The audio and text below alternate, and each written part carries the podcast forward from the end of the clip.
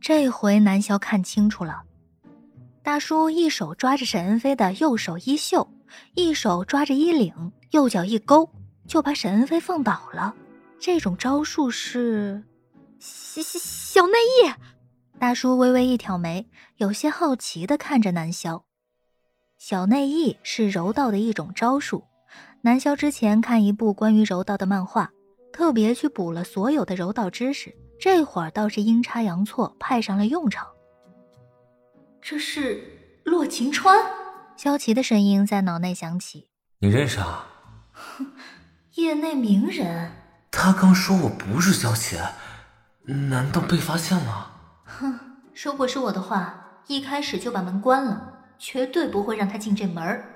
这，诚如萧琪所言，这洛晴川是业内有名的戏痴，入行三十年，一直把角色当做自己，过着各种角色的生活。这柔道就是当时要拍的一个剧里角色有过柔道选手的经历，即便那个角色并不是主角，他还是专门去做了柔道的培训。甚至据说在最后达到了黑带，那这自然不是沈恩飞这种没练过家子的能抵挡的。真可怕呀！你和他有过节吗？南萧望着像沙包一样被丢来丢去的沈恩飞，由衷的叹道：“过节嘛，没有。那为什么要把人家关在外面？因为这人没脸没皮。”狗皮膏药一张。大爷，大爷，大爷，呃，你是大爷，呃、我服了，我服了。这边沈恩飞被摔得头昏眼花。哎呀，我泡面都要吐出来了。算了，我说什么你说什么，懂吗？萧琪告诉南萧道：“骆老头，你来这做什么？”骆老头，你来这做什么？骆晴川听到话。倒是会心一笑，哼，小琪呀、啊，小琪，也就你会这么叫我了，没大没小。呃，所以你过来做什么的？啊嗨，洛晴川往沙发上一坐，又抿了几口小酒。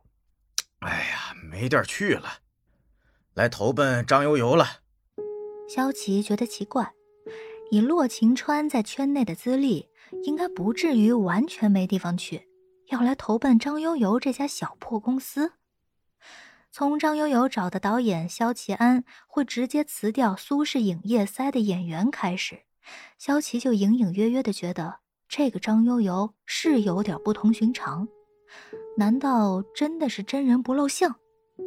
哪儿不好选，为什么选这儿啊？因为张悠悠吗？洛晴川挥挥手，招呼南萧和沈恩飞坐了过来。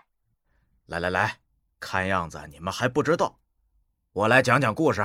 哎呀，别客气，别客气，随便坐啊，随便坐。这儿又不是你家。萧琪发现许久不见，这大叔的厚脸皮倒是一点都没少。沈恩飞晃着脑袋，有些情绪低落的坐在旁边。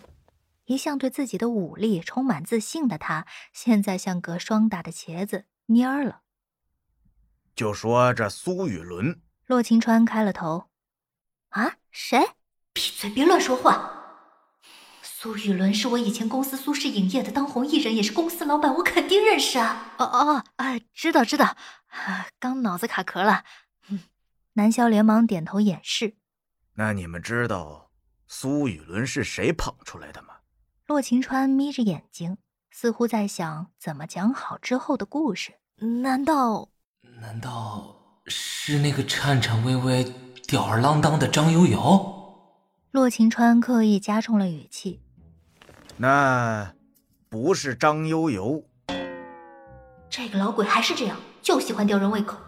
萧琪在脑内火道：“这是吊人胃口、玩弄别人感情的事情。”南萧也是一口气没提起来。